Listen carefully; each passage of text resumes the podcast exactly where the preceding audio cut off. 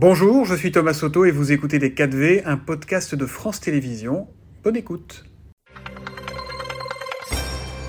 Bonjour et bienvenue dans Les quatre V, Marc Ferracci. Bonjour Thomas Soto. Euh, quelques mots pour commencer sur ce drame de, de Nanterre avec la mort de ce jeune homme de dix-sept ans hier suite à un refus d'obtempérer.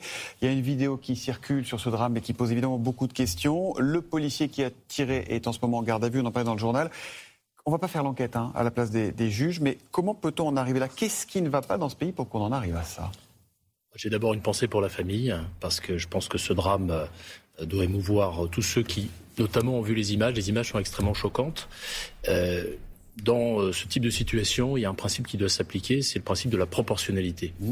Et euh, ce que l'on peut voir, même si vous l'avez dit, l'enquête reste à, mener, reste à mener de manière très approfondie, mais ce que l'on peut voir sur les images, c'est qu'il y a euh, une disproportion qui apparaît terrible entre euh, euh, ce que fait euh, dans son véhicule le jeune homme et euh, l'acte du policier. Donc moi... Je vais évidemment euh, attendre que l'enquête livre ses conclusions. Mais pour répondre à votre question, euh, je pense qu'on a besoin euh, de dialogue. On a besoin de réaffirmer un certain nombre de principes qui vont de soi, évidemment. Euh, c'est qu'on doit s'arrêter euh, lorsque mmh. la police nous le demande. Euh, mais il faut également eh bien, qu'on organise euh, ce dialogue entre les forces de l'ordre et une partie de la population.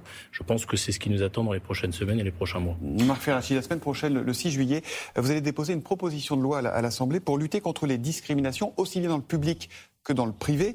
Concrètement, qu'allez-vous proposer ? Qu'est-ce qui va changer ?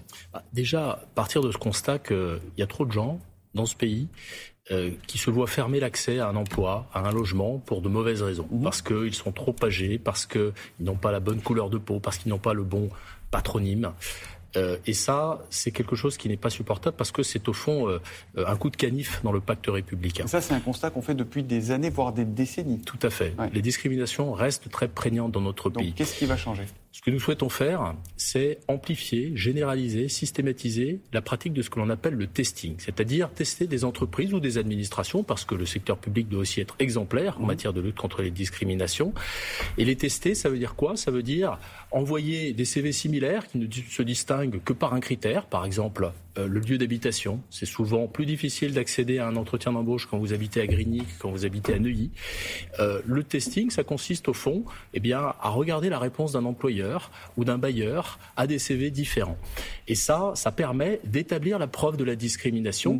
Et une fois qu'on a cette preuve, eh bien, on peut soit publier les résultats, et certaines entreprises... lorsqu'on afficher publie... ce qu'on appelle le name and shame, Exactement. c'est-à-dire afficher publiquement, dire voilà, cette entreprise-là fait de la discrimination. Exactement. Et ça, les entreprises, évidemment, n'y sont pas favorables, parce que ça donne euh, un coup à leur image. Euh, et donc cette proposition de loi, qu'est-ce qu'elle souhaite faire ? Elle souhaite créer un dispositif avec un service public du test de discrimination qui permettent à la fois de faire ce type de tests qu'on appelle les tests statistiques qui débouchent sur du name and shame ouais. euh, mais aussi enfin, des ça, tests... c'est la vision globale voilà. mais au, au niveau de l'individu. Eh bien ça c'est ce qu'on appelle les tests individuels de discrimination ouais. c'est-à-dire une personne qui s'estime discriminée doit pouvoir faire un test auprès de l'employeur dont elle pense qu'il l'a discriminée. Et une fois qu'elle a fait ce test et que ce test est conclusif, elle peut utiliser cela comme une preuve dans le cadre d'un recours juridictionnel devant la justice. Et donc ce que l'on souhaite faire, c'est d'abord sécuriser le principe de la publicité, ce fameux name and shame, et puis donner un accès beaucoup plus large aux personnes qui s'estiment discriminées pour un certain nombre de raisons. C'est pas le retour du C V anonyme, c'est j'envoie un C V à une boîte, je considère que j'étais discriminé, donc je saisis ce service public. Tout à fait, c'est ça l'idée. Qui va faire le test ? Ils vont envoyer le même C V avec un nom bien français et un nom qui sera différent. Et il voit s'il y en a qui a une réponse et pas l'autre. Tout à fait. La on discrimination est caractérisée. De réponse. Et pour reprendre votre exemple, je dirais qu'il n'y a pas uniquement les C V qui sont liés aux origines. Là, vous évoquez un nom français. Euh, non, il y a le lieu géographique aussi. Le lieu géographique, il y a l'âge, il y a éventuellement le sexe. Ouais. On le sait, il y a des discriminations qui sont euh, parfois liées au fait d'être une femme. Donc on veut pouvoir tester tout ça et on veut pouvoir...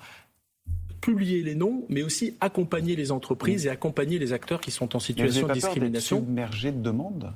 Écoutez, ça, euh, je pense qu'il faut savoir euh, mettre les moyens pour répondre à ce genre de choses. Vous savez, les discriminations, je l'ai dit, c'est un problème politique, c'est un problème social, c'est aussi un problème économique. Ça coûte très cher d'exclure du marché du travail un grand nombre de personnes pour des raisons de discrimination. Alors, quels moyens vous mettez en face, justement ? Eh bien, ça, c'est au gouvernement, parce qu'on va créer un service public, ce sera au gouvernement de le déterminer, mais très concrètement... Donc, il y aura, pardon, il y aura un il y aura un organisme spécifique qui ne fera que ça. Tout à fait. Aujourd'hui, il y a déjà un organisme qui s'appelle la DILCRA, ouais. dont on va élargir les missions à la lutte contre les discriminations. Mmh. Voilà l'idée.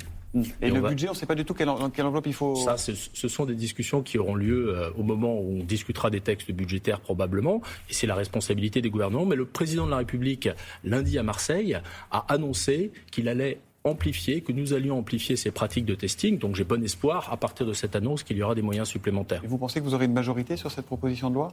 Je le crois, je ouais. le crois parce que c'est un problème dont le diagnostic est à peu près partagé par tout le monde. Ensuite, les moyens euh, qu'on peut mettre en œuvre, il y a le testing, il y a d'autres choses. Hein. Il y a des annonces qui ont été faites par le gouvernement euh, dans le cadre d'un grand plan contre les discriminations. Il faut former les employeurs, il faut euh, sensibiliser un certain nombre d'acteurs. Mais le testing est un élément très important de ce plan de lutte contre les discriminations. C'est donc six juillet hein, pour cette proposition de loi à l'Assemblée. À propos de discrimination des, des joueuses de foot qui sont appelées des hijabeuses, on s'est dit le Conseil d'État pour pouvoir jouer en portant leur hijab, c'est un règlement de la Fédération française de foot qui le leur interdit aujourd'hui. Le rapporteur public devant le Conseil d'État les a défendus. Interrogée sur le sujet hier à l'Assemblée, Elisabeth Borne a eu ces mots. Elle a dit « Le gouvernement est totalement mobilisé pour faire respecter la laïcité dans le sport ». Traduction, ça veut dire quoi ? Ça signifie d'abord qu'on euh, doit faire respecter la loi. On doit faire respecter la loi euh, qui... La loi, elle dit quoi, là ? Eh ben, en, l'occur- est... en l'occurrence, la loi prévoit que la laïcité doit être strictement appliquée euh, dans le cadre des services publics, en particulier à l'école. Là, on est face à un règlement d'une institution qui est la Fédération française de football, qui d'ailleurs traduit un règlement qui est posé par la Fédération internationale mmh. de football. Euh, il y a donc un débat... Et c'est le sens de ce recours, euh, pour savoir si euh, on doit annuler ce règlement qui interdit de porter des signes ostentatoires religieux. Mais quelle est la conviction religieux. du gouvernement ? On ne comprend pas très bien. Bah, écoutez, euh, moi j'attends d'abord d'avoir la, la, la décision du Conseil d'État, parce mmh. qu'il n'appartient pas au gouvernement de critiquer des décisions de justice. La décision mmh. du Conseil d'État est une décision de justice. Non mais il appartient au gouvernement d'avoir des convictions politiques. Là-dessus, c'est, c'est un peu flottant. Il y a eu des, des amendements dans la loi sur le sport en deux mille vingt-deux qui, qui, mmh. qui interdisait le voile en dehors du sport, qui a été interdit. Autre amendement L R à l'époque en deux mille vingt et un, la loi sur le séparatisme. Là encore, le gouvernement avait repoussé tout okay. ça à chaque Moi, fois. Moi, je ne suis pas au gouvernement, mais je vais vous donner ma conviction. Ouais. Ma conviction, c'est que si d'aventure, euh, il est permis demain, après la décision du Conseil d'État, eh bien, de porter ce type de vêtements sur un terrain de football, je pense qu'il faudra réfléchir à une modification de la loi. Donc, il faudra passer par une loi pour euh, faire en sorte que le principe de la laï- de, de laïcité soit appliqué. On va continuer à parler de la Première ministre Marc Ferracci. Vous parlez le Macron comme personne, parce que vous êtes un, un intime du, du chef de l'État. Euh, quand il dit dans la Provence, parlant d'Elisabeth Borne, « Elle a ma confiance puisqu'elle est chef du gouvernement ». Là encore, qu'est-ce qu'il faut comprendre ? Bah, il faut comprendre simplement que euh, Elisabeth Borne est quelqu'un euh, qui fait du bon travail, qui est solide à son poste, qui est parfaitement euh, loyal euh, non seulement au gouvernement, mais au projet que nous portons collectivement, mmh. le gouvernement et la majorité présidentielle. Mais ça, c'est, c'est une confirmation solide ou c'est une condamnation avec sursis ? Non, c'est ça le sens de la écoutez, question. Vous savez, il euh, y a peu de gens qui ont une boule de cristal en matière de vie politique. Ouais. Et je ne suis pas, je suis pas partie de ceux qui en ont une. Euh, donc je ne sais pas euh, ce que sera l'avenir, mais euh, moi, ma conviction, c'est que... Euh, Elisabeth Borne est à son poste, qu'elle fait du bon travail. Qu'elle va y rester ? Qu'elle va y rester, notamment parce qu'elle a le soutien de la majorité présidentielle. Mmh. Et moi, je le vois à chaque fois qu'elle vient nous visiter à l'Assemblée nationale et qu'elle participe à ce que l'on appelle les réunions groupes ou les réunions de l'intergroupe de la majorité. Euh, elle a le soutien de la majorité. On a réussi à faire adopter tous les textes, hormis les textes budgétaires, notamment mmh. la réforme des retraites qui est formellement un texte budgétaire, sans avoir recours au quarante-neuf trois. C'est-à-dire en trouvant des compromis. Elle passera l'été à Matignon. Il peut y avoir un remaniement, mais il n'est pas question de changer la, la tête Écoutez, du gouvernement. Écoutez, moi, je ne le souhaite pas en tout cas. Vous, vous, vous parlez...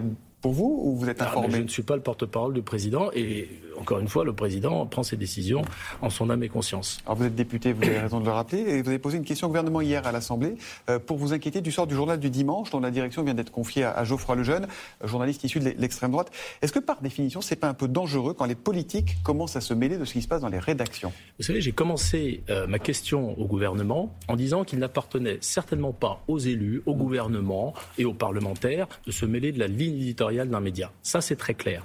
Maintenant, euh, ça n'est pas non plus à un actionnaire de se mêler de la ligne éditoriale d'un média parce qu'il y a un principe qui est défendu là, par la loi. Vincent Bolloré.